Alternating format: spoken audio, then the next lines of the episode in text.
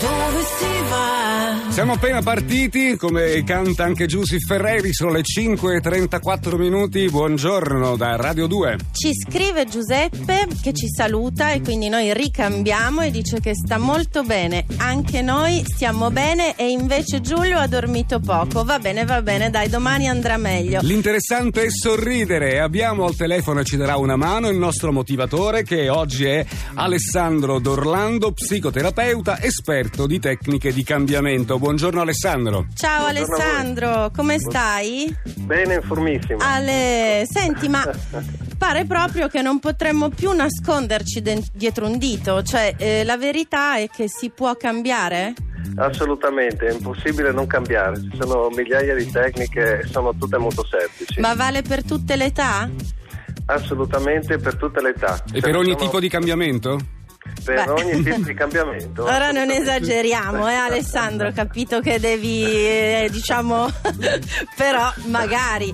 Senti, eh, per esempio, no, uno è è l'alba, quindi ha tutta la giornata davanti da affrontare, ognuno di noi ha dei piccoli o grandi obiettivi quotidiani. Certo. Come ci si prepara eh, al meglio? Allora, eh, con i due minuti di silenzio del mio collega Enrico di due giorni fa e poi con la- l'utilizzazione delle immagini mentali, quindi con la creazione dell'immagine di quello che andrei a fare durante la giornata e Mhm. eh, con la visualizzazione di come lo vuoi fare. Cioè, per Quindi- esempio, Eh, cioè, per esempio, come se fossimo mattina- io e Francesco. Che Ah, veniamo esatto. qua e facciamo la diretta. Ci svegliamo e Perfetto. cosa visualizziamo? Subito, immediatamente, visualizza il film della tua giornata, da quando ti alzi a quando torni a casa e visualizzati dall'esterno come se tu stessi guardando un film. Ma meglio Eh, farlo con gli occhi aperti o gli occhi chiusi? Allora, se hai gli occhi chiusi è più intenso, se hai gli occhi aperti si può fare uguale Mhm. eh, e sarà meno intenso, ma comunque è sempre un nutrimento per la mente, è sempre un nutrimento per l'inconscio.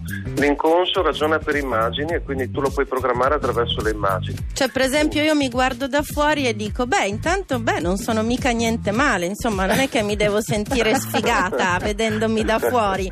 E No. poi inizio a immaginarmi io che cammino contenta, entro in Rai, eh, io che mi abbraccio con Francesco, pieni di affetto e di sinergie positive. Così, ok. Esattamente. E dopo che ti sei visto dall'esterno, entri nell'immagine e quindi senti quello che sentiresti stando dentro la tua pelle, vedi quello che vedresti stando dentro la tua pelle o senti quello che sentiresti. Giusto, E perché quindi- è vero Alessandro che se noi vogliamo, non so, andare a chiedere qualcosa a qualcuno, no? Per Sì. esempio, e però dentro di noi ci ripetiamo mi dirà di no, mi dirà di no, mi dirà di no, in qualche modo il nostro corpo lancia dei segnali, Segnali, mhm. negativi che l'altro percepisce quindi è molto probabile che ti dirà di no?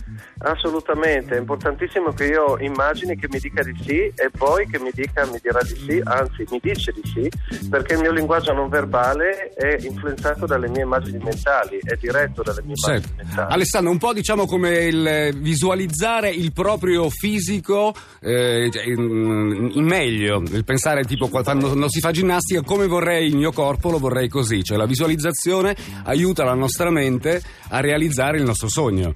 Assolutamente, e più le immagini sono dettagliate, più sono potenti e più hanno un effetto di cambiamento sulla mia vita. Beh, quanta positività questa mattina, Ciao grazie Alessandro, Alessandro. grazie. Grazie a voi, buona giornata.